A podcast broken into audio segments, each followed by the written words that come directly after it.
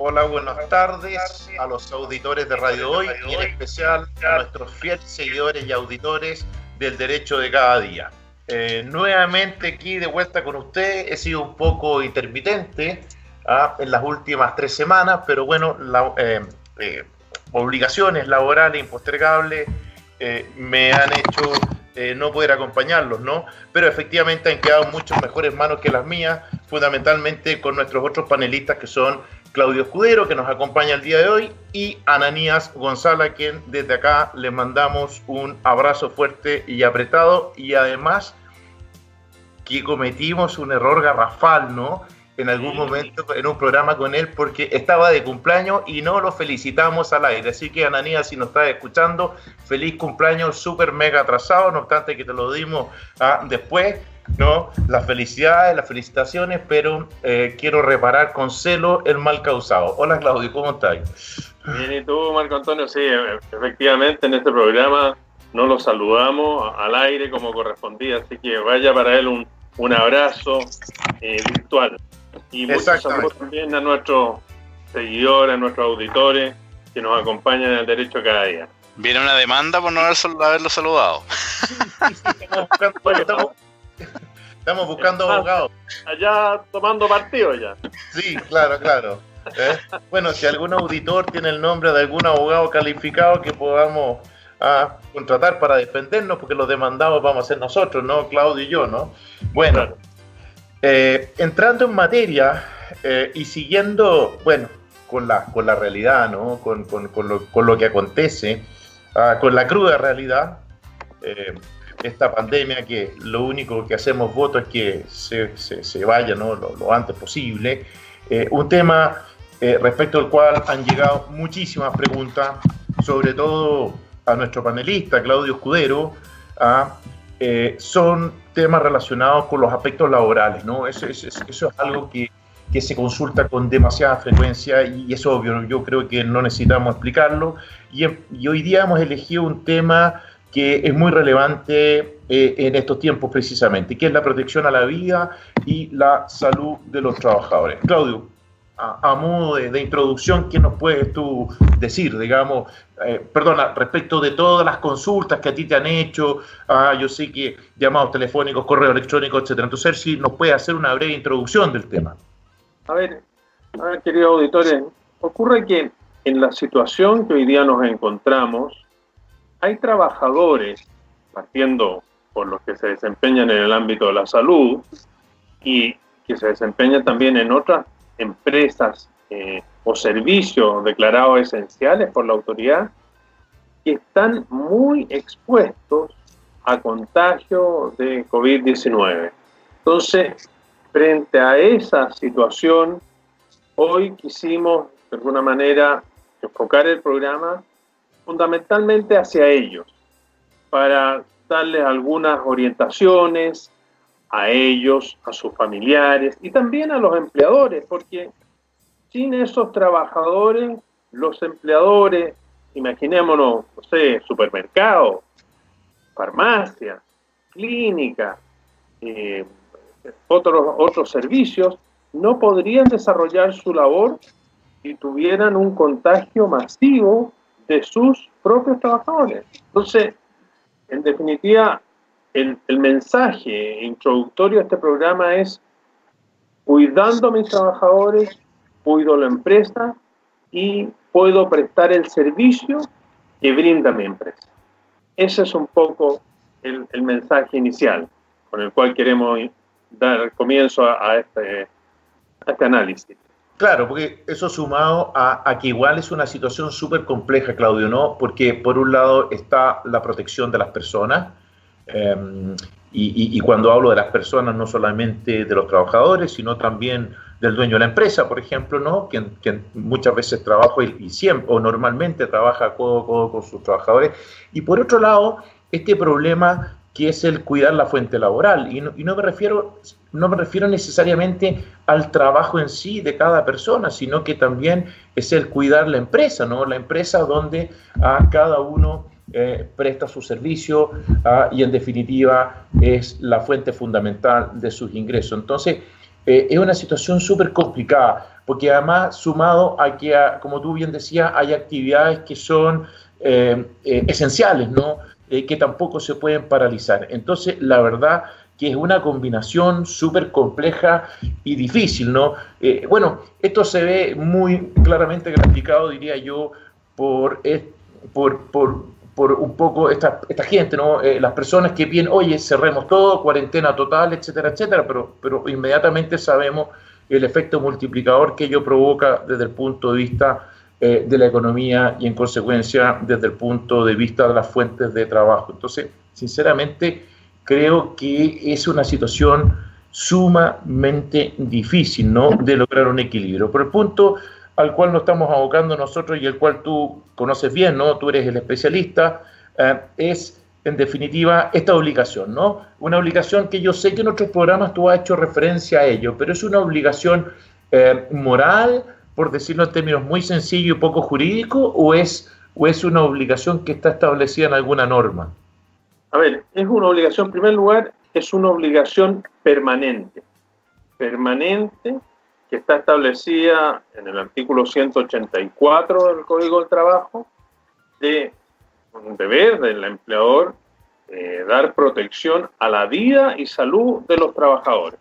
O sea, es un deber ineludible, tanto es así que el nivel de exigencia, y quizás ahí tú nos podrías ilustrar, que establece la dirección del trabajo dice que el empleador responde hasta de culpa levísima si incumple este deber. Entonces, ¿podrías tú explicarle a, los, a nuestro auditor en qué consiste la culpa levísima? Claro, eh, de acuerdo a lo que tú estás mencionando, eh, le pone la, la, pista bastante pesada ¿no? al empleador, porque en definitiva lo hace responder eh, eh, con un estándar de máxima diligencia, ¿no? Ni siquiera ah, se pone en el rol, ¿no? En el papel del hombre medio, ah, sino que en definitiva eh, el nivel de exigencia, el estándar de exigencia entonces que esa norma que tú señalas le está imponiendo al empleador es la de una persona muy diligente, es decir, ah, es el máximo estándar, reitero, eh, de responsabilidad que se le puede asignar entonces a, a, una de las partes contratantes, ¿no? a una de las partes en una relación, como en este caso el contrato de trabajo, que es el, el empleador. Ahora, eh, ¿Cómo equilibramos todo esto que, o cómo se te ocurre a ti, Claudio, que podemos equilibrar todo esto que yo te estaba diciendo? Es decir, por un lado, eh, no podemos encuarentenar el país completo por mucho tiempo. Puede ser que por algunos días sí, ¿no? Por otro lado, no obstante las cuarentenas o no cuarentenas, tenemos em, empresas, eh, eh, rubros, actividades que son declaradas esenciales. Entonces, ¿cómo se te ocurre a ti que podemos eh, armonizar el cumplimiento de esa norma con todas estas situaciones que se nos han venido encima a todos los chilenos, porque aquí en definitiva, más allá, unos son empleadores, otros son trabajadores, otros somos asesores. Y por Dios santo que debe ser difícil dar consejos en esta materia, asesorar en esta materia. Sí, efectivamente, es un tema complejo porque confluyen varios factores. Por una parte, está el trabajador y su entorno. Y ese entorno no solo es familiar, sino es un entorno en sus desplazamientos entre el trabajo y su hogar. También tenemos al empleador, que de alguna manera tiene que velar por estas condiciones, por surtir muchas veces, imaginemos de empresas de producción de alimentos, surtir a los supermercados. Por otro lado, ese empleador también muchas veces se relaciona con terceros, proveedores, que llegan a su, a su empresa para entregar servicios. Entonces, hay una conjunción de factores internos de la empresa y externos que confluyen en, en un problema que hay que saber administrar, diría y en primer lugar, respecto desde el punto de vista del trabajador, tiene que partir esto por un autocuidado. O sea, el autocuidado, ¿en qué se traduce?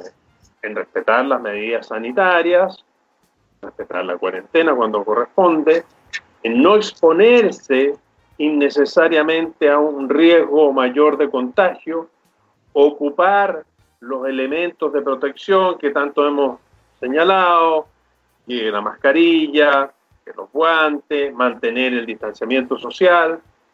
Y desde el punto de vista del empleador, cuidar, velar por las condiciones de higiene y seguridad dentro de la empresa, que los trabajadores que se desempeñan en ella cuenten con agua potable, cuenten con alcohol gel, que se, eh, digamos, por ejemplo, en los comedores o en los lugares de trabajo, los puntos de trabajo, se mantenga un distanciamiento social, que de alguna manera se eh, higienice, los lugares de trabajo se limpien, dicen, y en esto tiene un, un, gran, o debería tener un gran colaborador al lado de él, que es el prevencionista de riesgo.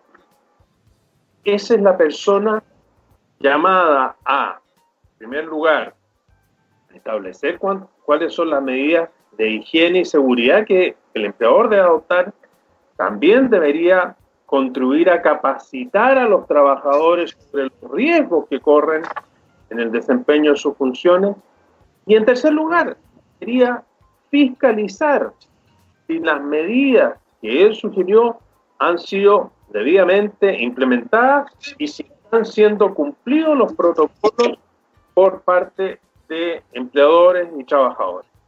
Claudia, perdona, eh, eh, dijiste, bueno, todo muy interesante, pero algo en particular me interesó mucho a mí, ¿no? Ah, tú hablaste de protocolos, porque efectivamente, eh, y eso es obvio y razonable, más allá si lo dice o no lo dice la ley, si yo en una situación como esta voy a cuidar de mis trabajadores, ¿no? Y, y, no de cada uno en particular, sino de todos, porque al final del día eso es lo que importa, ¿no? y yo establezco, entonces yo empleador establezco protocolos, que es como, primero, eh, voy a poner un ejemplo, ¿no? Pensemos que dentro del protocolo se establece dentro de la empresa tomarle la temperatura, es decir, cada trabajador que llega en la mañana, yo le tomo la temperatura y establezco que esta, esta es una medida, es el procedimiento que se va a utilizar para resguardar la salud de mis trabajadores. Varias preguntas en relación a ello. Primero, ¿qué pasa si este señor se me pone gracioso un día ¿ah? y se niega por la razón que sea a cumplir, por ejemplo, con esta medida o con cualquier otra del protocolo? ¿Qué, se puede configurar ahí, Es decir, ¿qué puede hacer el empleador por un lado y, y, qué tan grave es y cuál podría ser eventualmente la sanción? No sé si se entiende lo, a, a dónde quiero ir. Sí, sí, perfecto. A ver, claramente eh, dentro de este deber de protección a la vida y salud de los trabajadores, una de las medidas que podría adoptar este empleador es eh, tomar la temperatura a los trabajadores antes que ellos ingresen a sus labores, perfectamente. Es una medida, al contrario, que es razonable y que para que tenga la mayor aceptación habría que como que concientizar a los trabajadores de la importancia que ella tiene.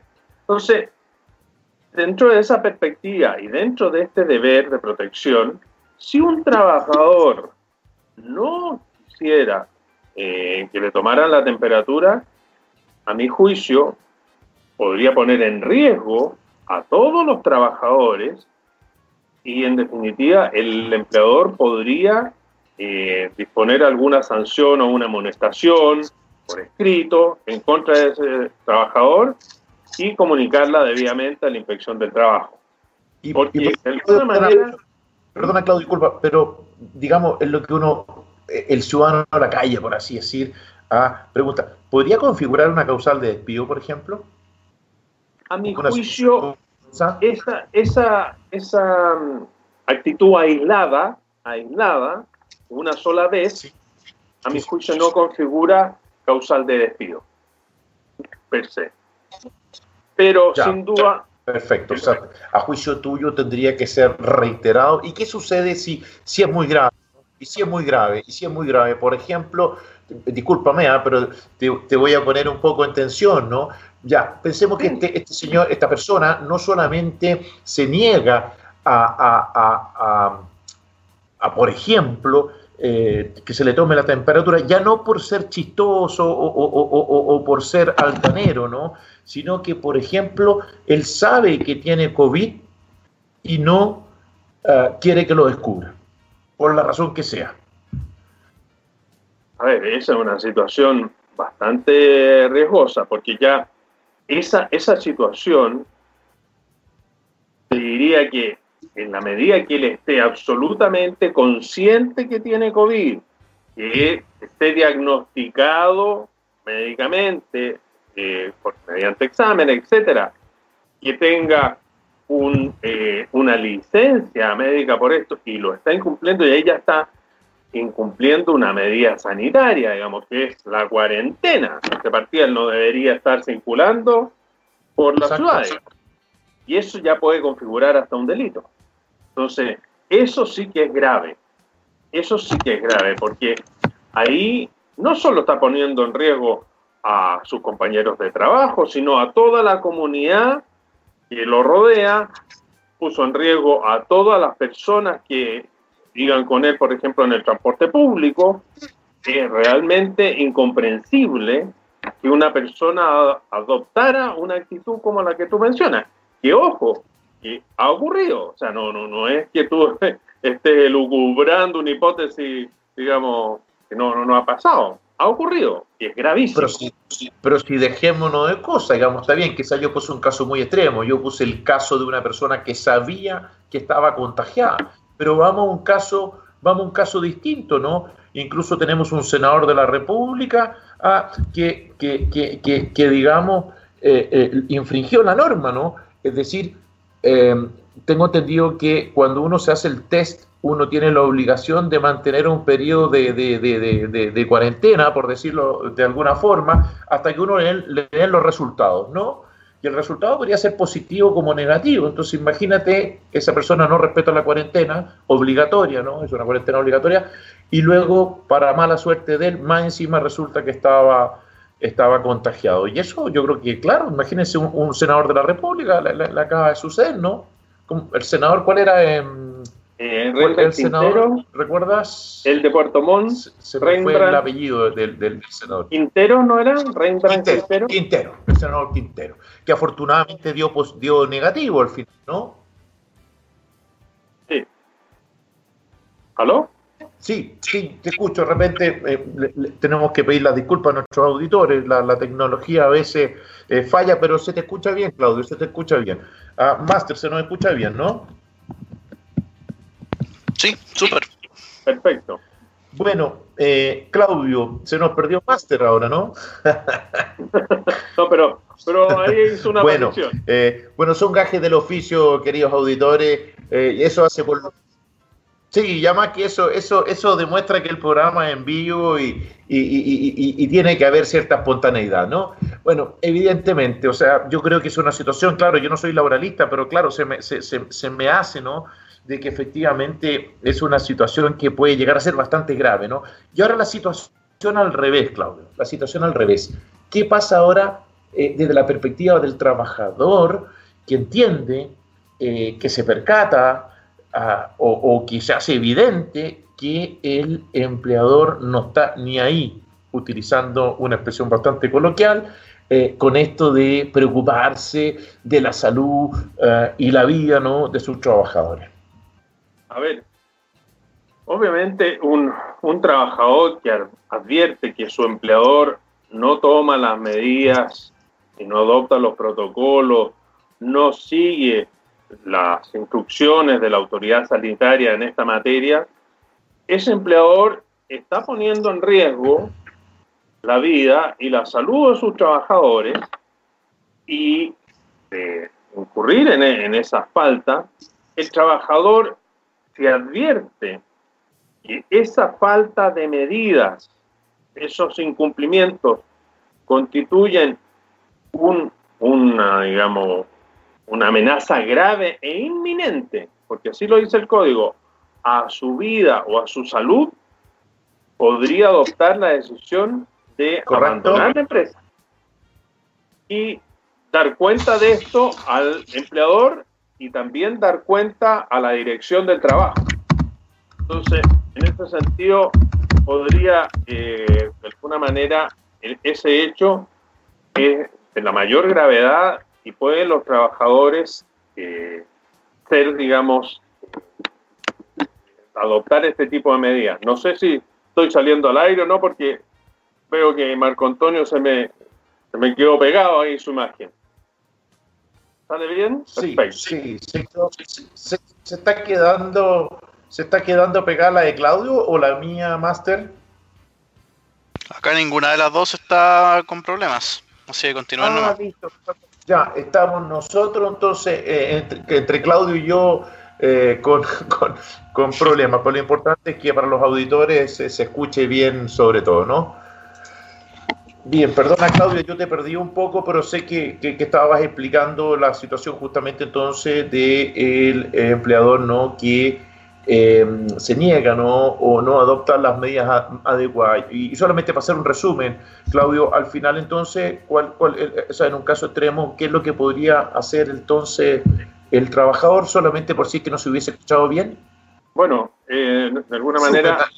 La, medida más drástica que podría tomar el trabajador. advierte una amenaza grave e inminente a su vida o a su salud, podría abandonar sus labores y si esta, si circunstancia es permanente, podría llegar a adoptar una medida extrema de autodespido por incumplimiento grave de las obligaciones del empleador. ¿Cuál sería ese incumplimiento? No velar, no resguardar la vida y salud de sus trabajadores, incumplir las directrices de la autoridad sanitaria, etcétera, etcétera. Entonces, puede llegar hasta eso. Y sin duda que eh, en ese sentido la dirección del trabajo es un buen aliado del trabajador porque a través de una solicitud vía electrónica el trabajador puede pedir una fiscalización a la dirección del trabajo para que verifique si se cumplen o no se están cumpliendo las orientaciones y las instrucciones de la autoridad sanitaria en materia de COVID-19. Oye, siguiendo con lo mismo, Claudia, ya pensemos entonces que llega un trabajador, por la razón que sea, da lo mismo, por la razón que sea, ingresa, ingresa a trabajar un día X, ¿no? Y eh, luego se descubre que efectivamente esta persona estaba contagiada.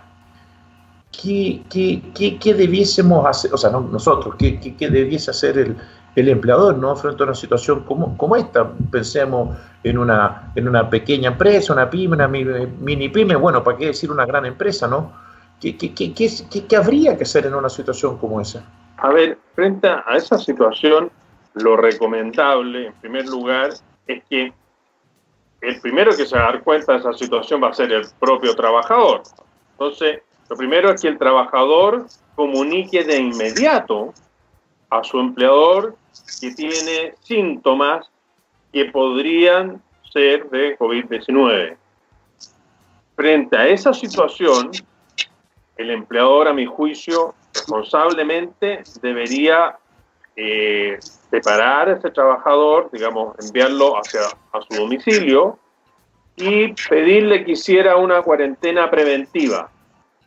Y asimismo, eh, velar por los otros trabajadores con los cuales este trabajador contagiado haya tenido contacto estrecho, más de 15 minutos, una cercanía menor de un metro, por varias horas en un espacio cerrado, etcétera.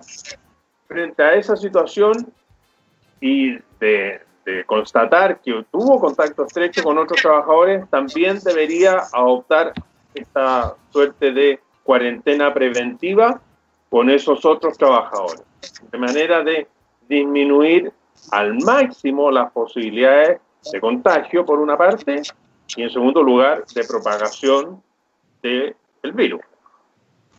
Perfecto.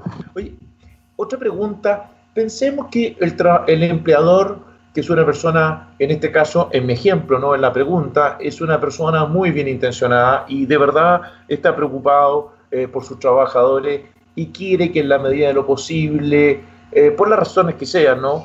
Eh, eh, no vayan a trabajar, ¿no? O sea, cuidarlas, o sea, ser muy preocupados, por así decirlo, de sus trabajadores y tratar justamente entonces de buscar una fórmula para que no vayan.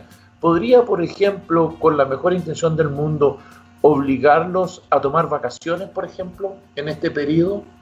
A ver, Sí, en la medida que él dispusiera un feriado colectivo para todos los trabajadores de la empresa, para todos.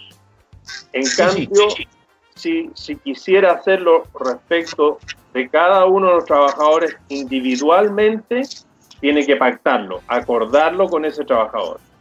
Si no hay acuerdo, si el trabajador no está de acuerdo, no. Si el trabajador no está de acuerdo, no puede hacerlo. Así es, pero sí podría decretar feriado colectivo para toda la empresa.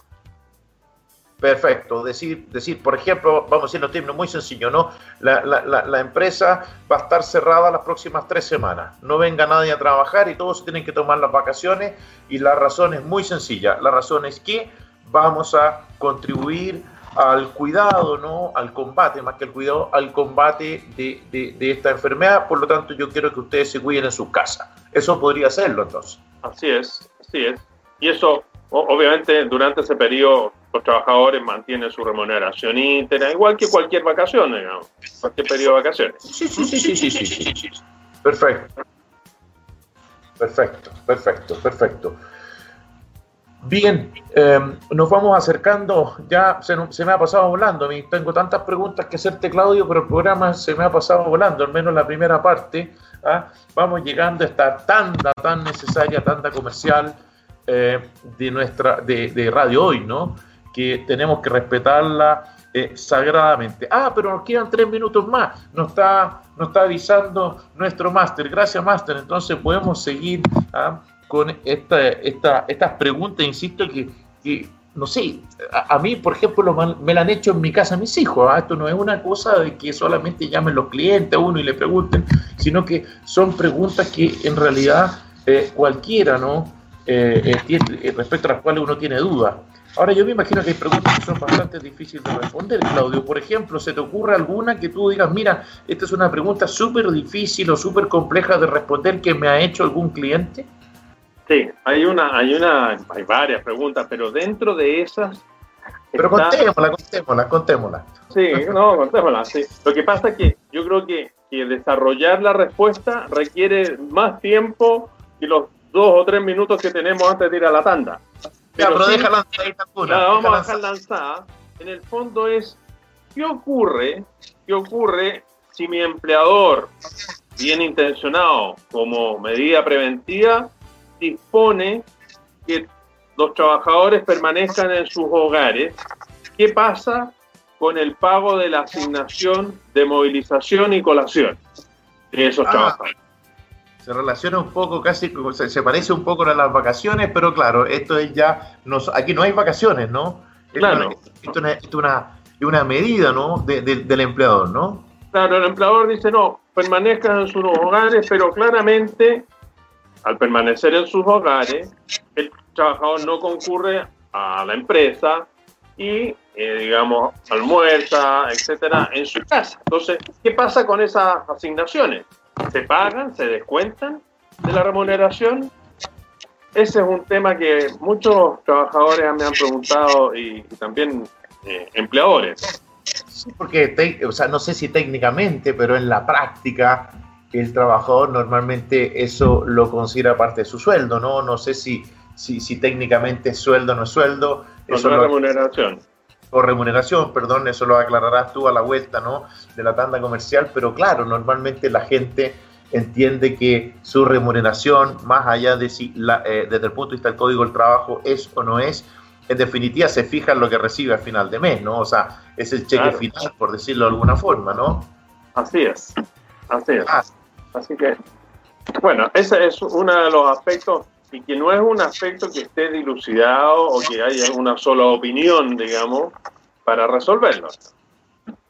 Bueno, vamos a mantener vamos a mantener el suspenso entonces eh, para la vuelta, ¿no? Eh, y yo también quería eh, dejarte lanzar otro, otro tema, ¿no? Que no es menor, y esto lo pregunto también desde mi, mi, mi no especialidad también eh, en, materia laboral, porque efectivamente eh, desde el mundo del derecho eh, yo estoy un poco alejado de lo que es el derecho laboral, a diferencia tuya, Claudio. ¿Qué va a pasar, por ejemplo, con aquellos contratos de trabajo que tienen pactados, ¿no? O sea, me lo imagino, pero no sé qué, qué, te ha tocado a ti ver o qué te ha tocado analizar, porque está todo este tema de, la, de, las bonificaciones, ¿no? Que, que, son o que tienen que ver con la participación en las utilidades de la empresa, como parte de, la, de, las remuneraciones de los, de los, trabajadores, porque yo creo que eso se va a ver eh, tremendamente impactado, ¿no? Sí, claro, sin duda que sí, sin duda que sí. Y esto forma parte de la remuneración. Ahí no está. Estemos a transición a la tanda, ya no está tirando la oreja el máster. Dejemos lanzado, dejemos pendientes esos dos temas para que tú nos expliques un poco cómo opera esto de, esta suerte de participación en las utilidades o no, o no participación en las utilidades y la pregunta que tú dejaste eh, lanzada, ¿no? Respecto de lo que son estas asignaciones de eh, alimentación y movilización, me parece que dijiste, ¿no? Así es, con acción y movilización. Ya, vamos entonces a, la tanda comercial de Radio Hoy y nos vemos a la vuelta. Bien, Claudio, aquí de vuelta y se termina el suspenso, ¿no? Las dos eh, preguntas que dejamos ahí ah, eh, lanzadas, eh, entremos ahora a analizarla. Y más que entremos, entra tú a analizarla, ¿no? Ah, y, la primera es entonces la de asignación, de movilización y de alimentación. A ver, lo que ocurre es lo siguiente. Estas dos asignaciones, la asignación de movilización y de colación, no son remuneraciones, ¿eh? eso es lo primero, no constituyen remuneración. ¿ya? Y en ese sentido tienen un carácter compensatorio.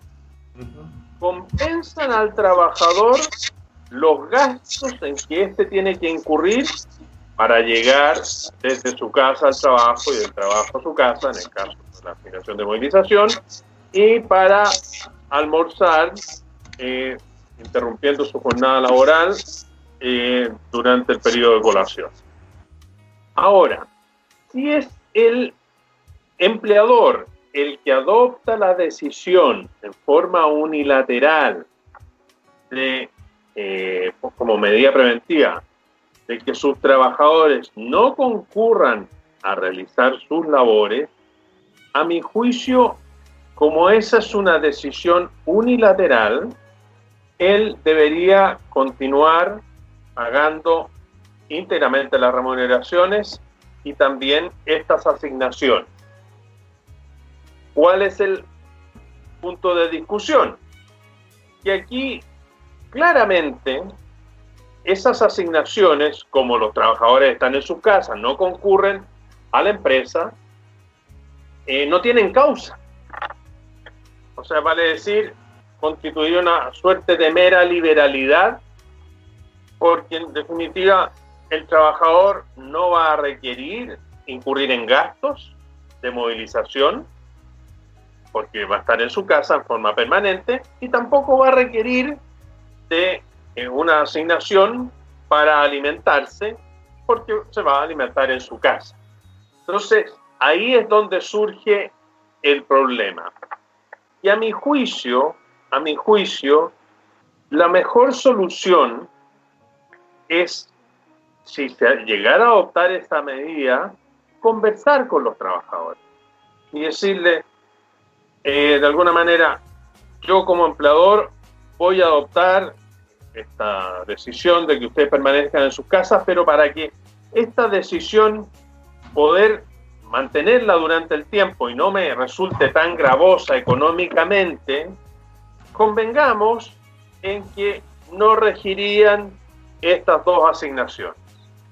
Y si eso se pacta mediante un anexo, no tendría ningún inconveniente y perfectamente podría aplicarse. Pero no, normalmente eso no ocurre y, ahí surgen las inquietudes de parte de los empleadores si pueden o no descontar estas dos asignaciones. Pero ahí no deben olvidar también los empleadores y los trabajadores en estos casos pueden recurrir a la inspección del trabajo, que está muy atenta a estos incumplimientos, porque detrás de, tal como tú lo decías, más allá que jurídicamente no sean remuneración, están muy insertas en el alma, en el patrimonio, en el bolsillo del trabajador, como que son ingresos. Entonces, también le van a doler, porque ah, e, ese ingreso permite satisfacer las necesidades de su grupo familiar, atender las deudas, sus compromisos, las cuentas, etcétera, etcétera.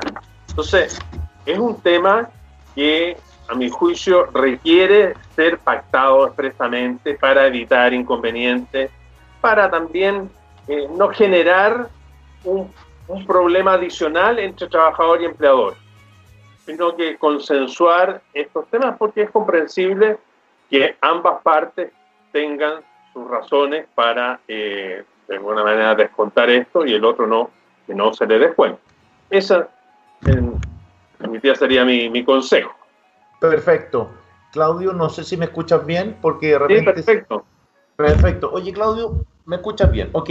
Bueno, y, la, la, la, segunda pregunta, pero, o el segundo tema, a ver si lo podemos eh, desmenuzar desde un principio, ¿no?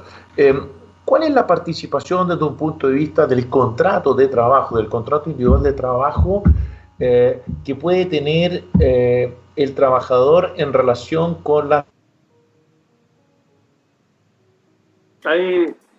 Marco Antonio, te quedaste pegado. Ahí, ahí se quedó, también se quedó pegado acá.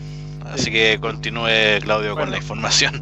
De alguna manera, lo que la pregunta eh, a dónde apuntaba Marco Antonio, ¿qué pasa, por ejemplo, con esos contratos de trabajo que parte de la remuneración, eh, ahí volviste Marco Antonio, te quedaste pegado. ¿no? Sí, sí. Sí, Pero sí, yo estoy sí, eso es lo tratando que de está. interpretar tu, tu pregunta. ¿Qué pasa, por ejemplo, eh, con esos contratos de trabajo que comprenden comisiones, por ejemplo, por venta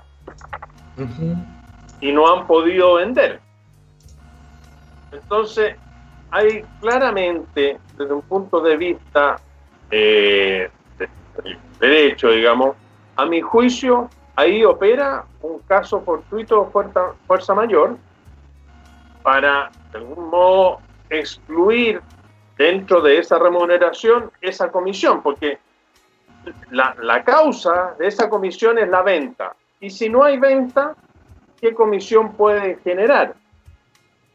Salvo, no sé, que se pactara entre empleador y trabajador una suerte de acuerdo para que, porque muchas veces, por ejemplo, en el caso de los vendedores, la comisión es gran parte de la remuneración.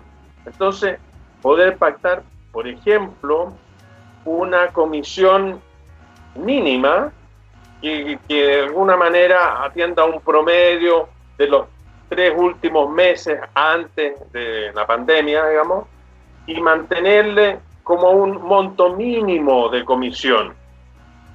Porque de, de otra manera, si gran parte de su remuneración está basado en comisiones por venta y no hay venta, obviamente se, eh, los, los ingresos de ese trabajador y de grupo familiar de ese trabajador se ven reducidos drásticamente y eso es un problema. Pero, pero legalmente, Claudio, eh, eh, o legalmente esa sería la pregunta, más allá de los que se pacte o de la buena o mala voluntad, y a veces no es un problema de buena o mala voluntad, es un problema de posibilidades de la empresa. Técnicamente, en definitiva, entonces, eh, esa es una remuneración por la cual el empleador no responde, en definitiva.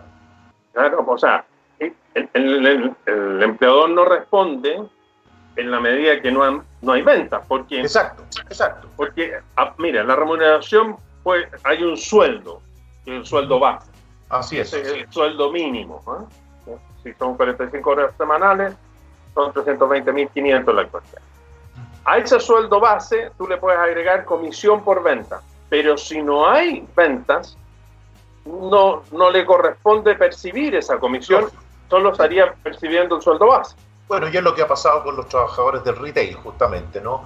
Que en definitiva los malls están cerrados, por ejemplo, ¿no? Por ejemplo, Entonces, entonces la verdad que ahí eso es un caso eh, y, y es un caso es un caso bastante emblemático, ¿no? Y bueno, y por eso que esas empresas también eh, se han sometido muchas, ¿no? A la ley de protección del del empleo. Efectivamente que esa es otra solución que, tiene tanto empleador como trabajador.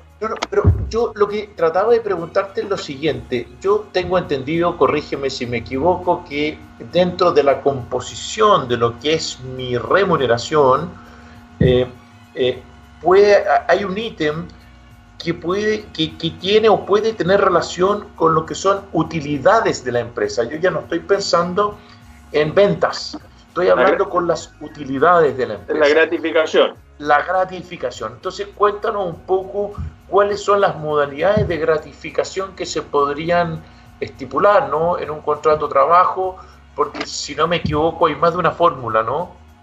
Sí, efectivamente.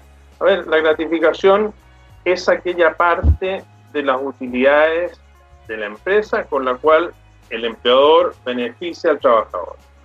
Y ahí hay dos formas de, pactar esta gratificación.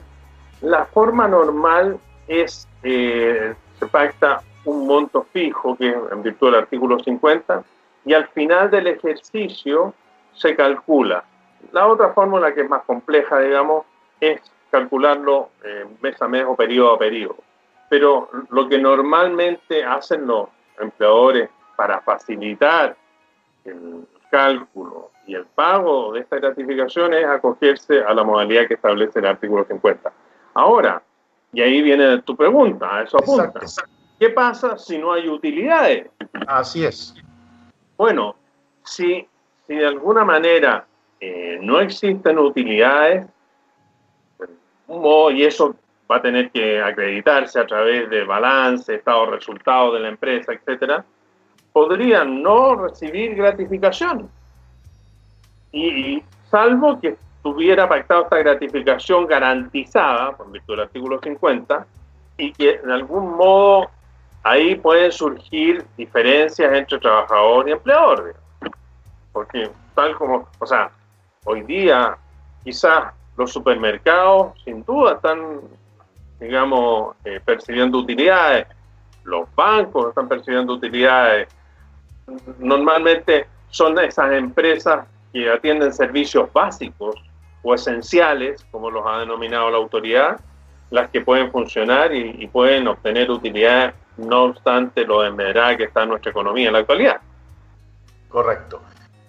Ahora, Claudio, aprovechando esto de la protección a la salud, hay un tema que sabes muy bien que eh, se nos ha preguntado, se nos ha consultado mucho en la oficina, dado que nuestro estudio en su área inmobiliaria eh, eh, está muy especializado, entre otras materias, en lo que es la copropiedad inmobiliaria. ¿no? Nosotros somos asesores de, muchas comunidades, administradores eh, y comités de administración, en definitiva, ¿no?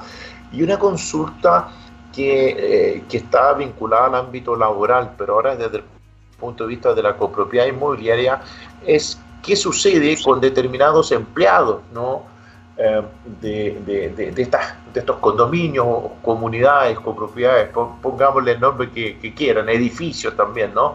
Eh, sin ir más lejos, por ejemplo, hoy día yo fui al edificio de un pariente mío, porque tenía que, justamente, que es mayor de edad, tenía que eh, justamente llevarle unos, unos remedios, ¿no? Así que tuve que ir y me llamó la atención. Que el máster me está pidiendo mayor luminosidad. Ah, me llamó, me llamó la. Vamos a esperar que Claudio vuelva, porque no, estos son los, los chascarros, ¿no? Como dicen por ahí, ¿no?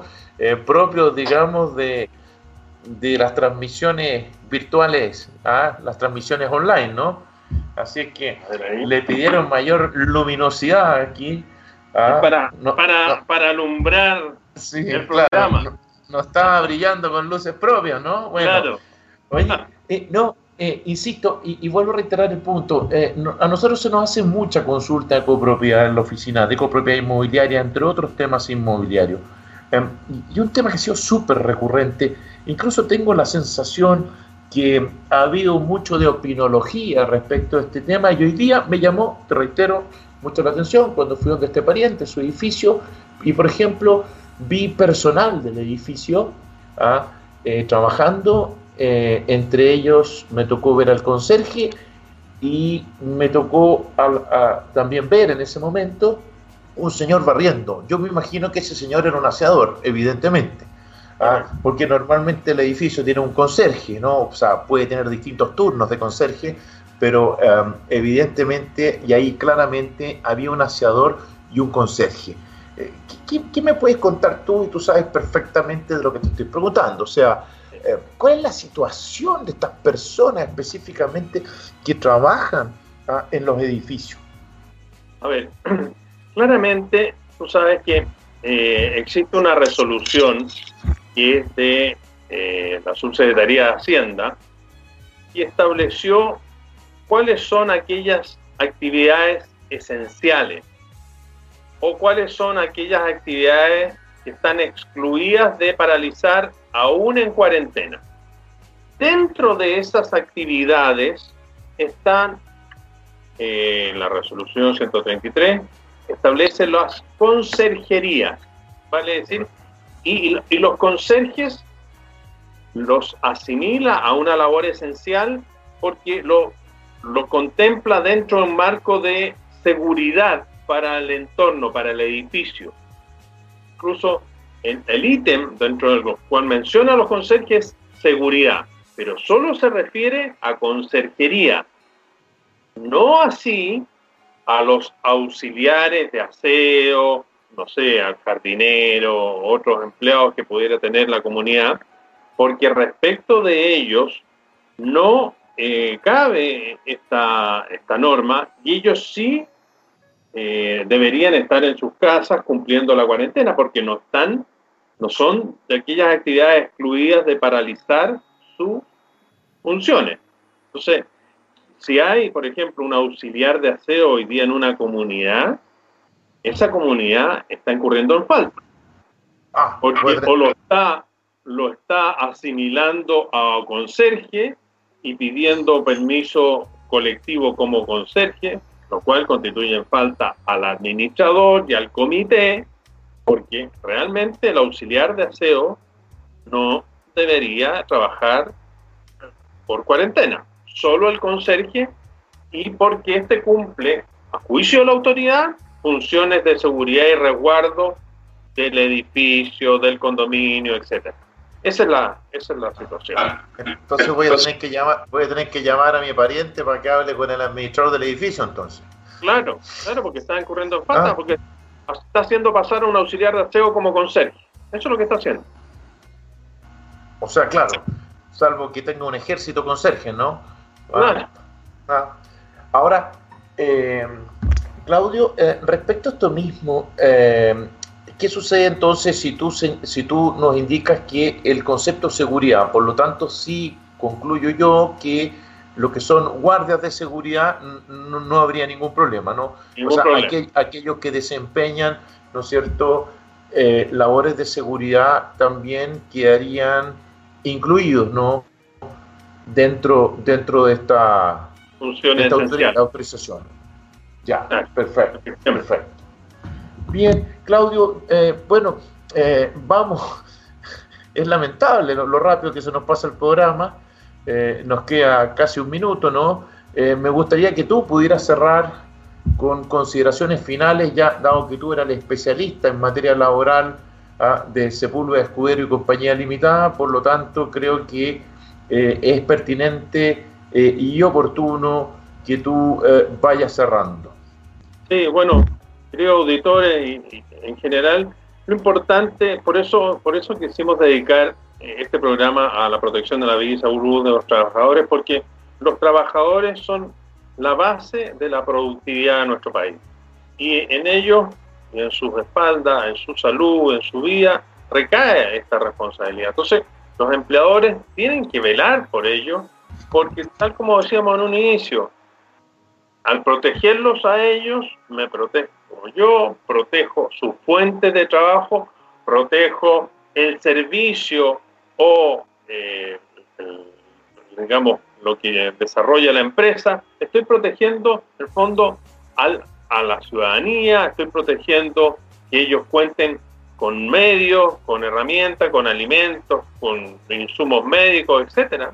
Entonces, la protección del trabajador es esencial más aún en estas circunstancias y debemos velar por ello Por eso es tan importante contar con un prevencionista de riesgo que nos oriente, que nos controle, que fiscalice, capacitar al trabajador y en definitiva, cuidándolos a ellos, nos cuidamos todos y protegemos sus fuentes de trabajo y es otro de los factores que está siendo afectado por esta pandemia.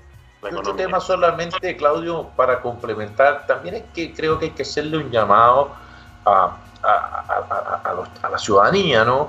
Y, dentro de la ciudadanía justamente eh, hay muchísimos trabajadores, que es que respetemos, ¿no? Eh, las medidas de la autoridad, porque me ha tocado ver a mí con, y a todos nos ha tocado ver en las noticias, ¿no? Con gran estupor, cómo hay personas, ¿no?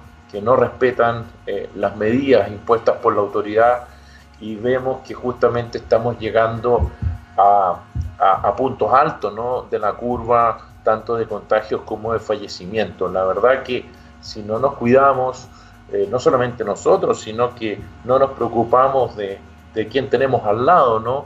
Eh, ya sea en la empresa, donde uno trabaja, con su familia incluso, ¿no? A veces uno pone en riesgo su propia familia, creo que nos va a costar muchísimo más salir. Y lo grave es que justamente mientras más nos demoremos en salir, más complicaciones laborales, más problemas va a sufrir el mercado del trabajo y se padió, em, son consecuencias que cuesta incluso algunas vislumbrarlas eh, eh, en, cómo vamos a terminar en definitiva, ¿no?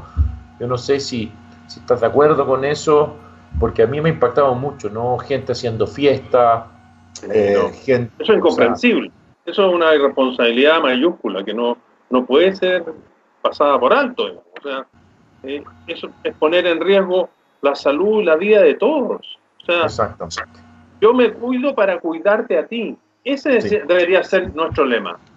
Sí, y yo creo que sinceramente ahí sí nosotros, no solamente las autoridades, no tenemos todos un, deber de cuando nos toque presenciar, no sé, vecinos, amigos que realicen ese tipo de actividades, justamente llamarles la atención.